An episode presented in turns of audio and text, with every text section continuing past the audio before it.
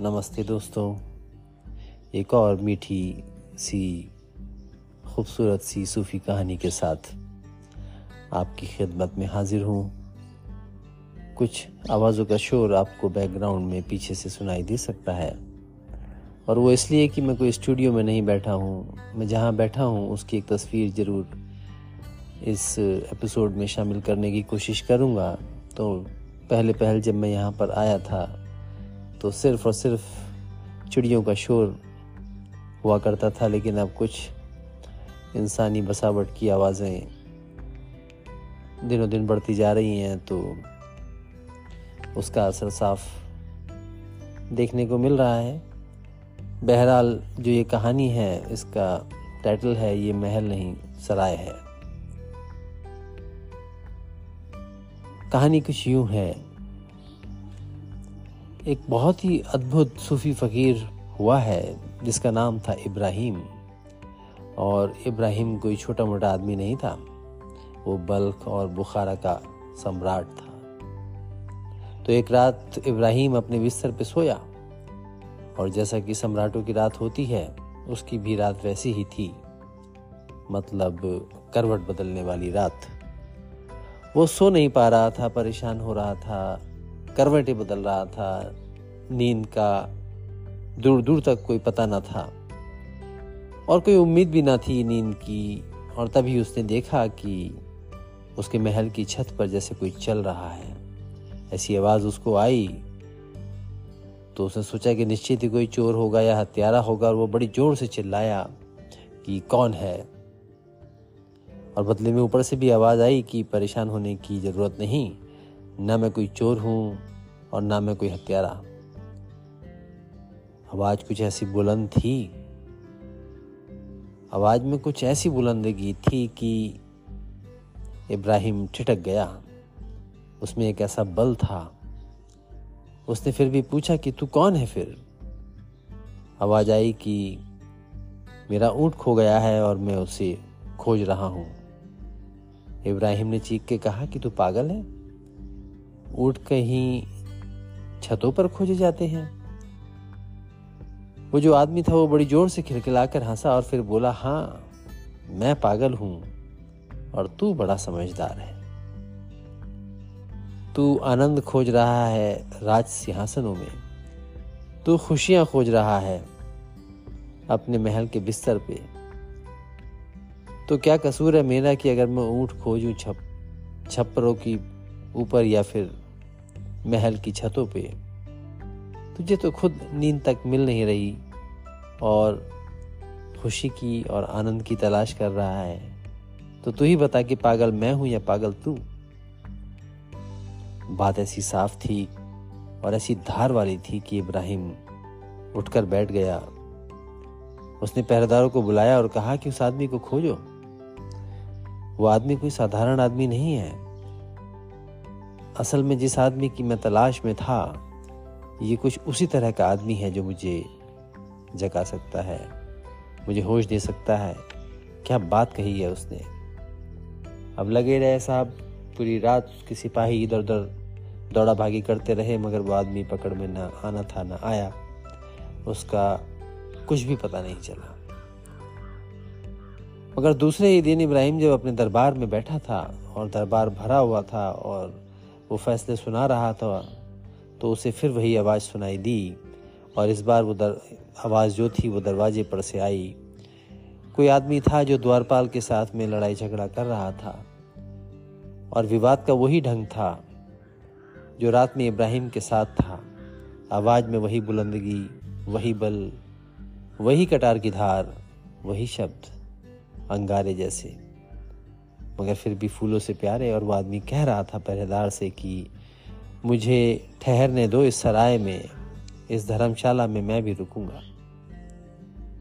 और पहरेदार कह रहा था कि अपने शब्द वापस ले, ये कोई सराय नहीं। और ना ही ये कोई धर्मशाला है, ये सम्राट इब्राहिम का अपना खुद का निजी महल है, निजी आवास है।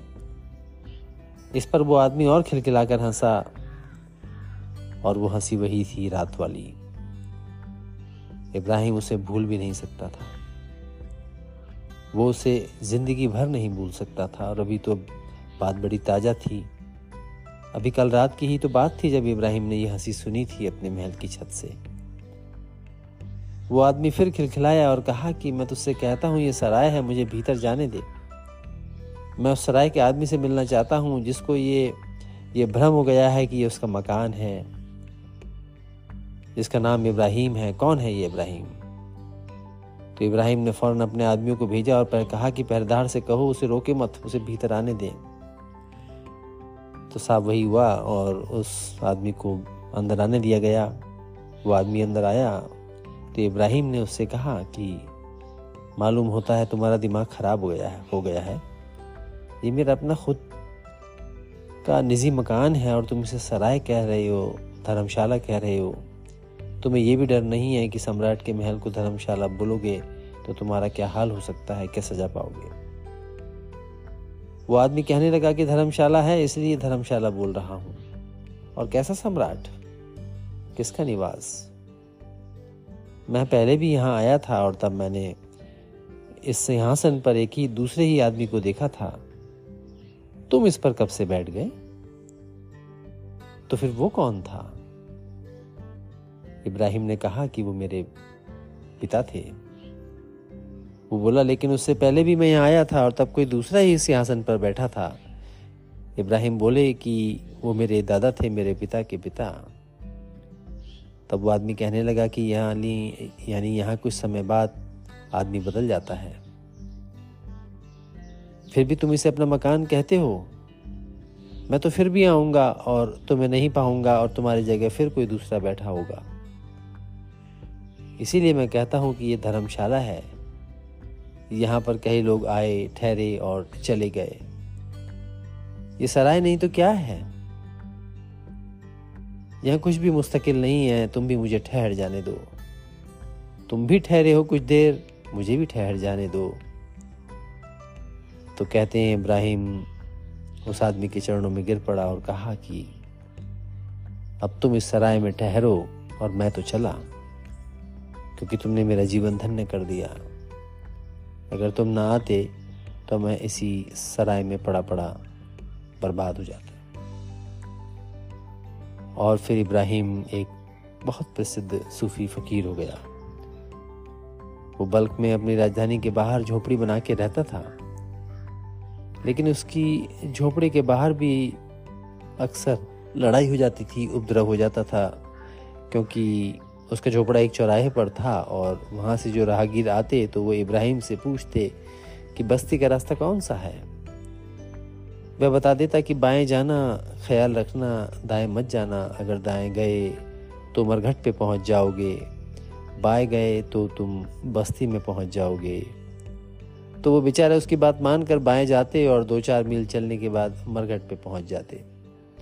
फिर उतना ही वापस चलने के बाद जब वो आते इब्राहिम के पास तो उसके झोपड़े पर वो बड़े गुस्से में आते और कहते कि तुम पागल हो गए हो क्या? इतना ज़ोर देकर तुमने कहा कि बाएँ जाना, वहाँ बस्ती है, दाएँ मत जाना। वहाँ मरघट है, लेकिन हमने पाया कि हम बाएँ गए और मरघट पे पहुँच गए। ये तुमने उल्टा क्यों बताया हमको? कौन सा बदला निकाल रहे हो तुम हमसे? और इब्राहिम तब कहता कि बात कुछ और नहीं, हमारी और तुम्हारी भाषा में भेद है। क्योंकि मरघट में जो लोग बस गए, वो उजड़ते नहीं हैं।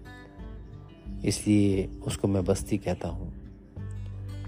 और जिसको तुम बस्ती कहते हो, उसको मैं मरघट कहता हूँ, क्योंकि वहाँ जो भी बसे हैं, वो आज मरे, कल मरे, परसों मरे, वहाँ तो मौत आने ही वाली है।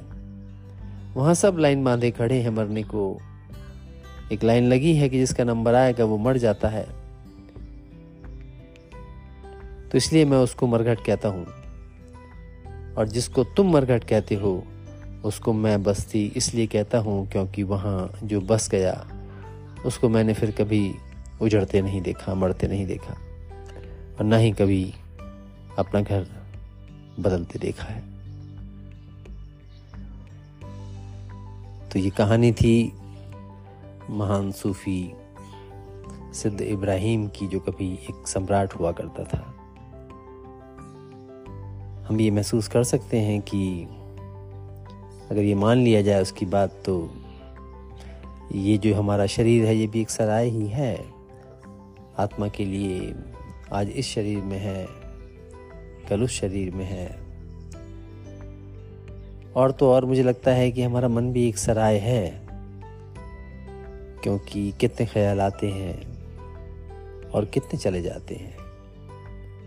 और अगर ये बात हमको समझ में आ जाए कि शरीर भी एक सराय ही है और मन भी एक सराय ही है तो फिर क्या ज़िंदगी और क्या मौत? फिर तो बात ही खत्म हो जाती है। तो ये थी आज की कहानी। सुनने के लिए बहुत बहुत शुक्रिया।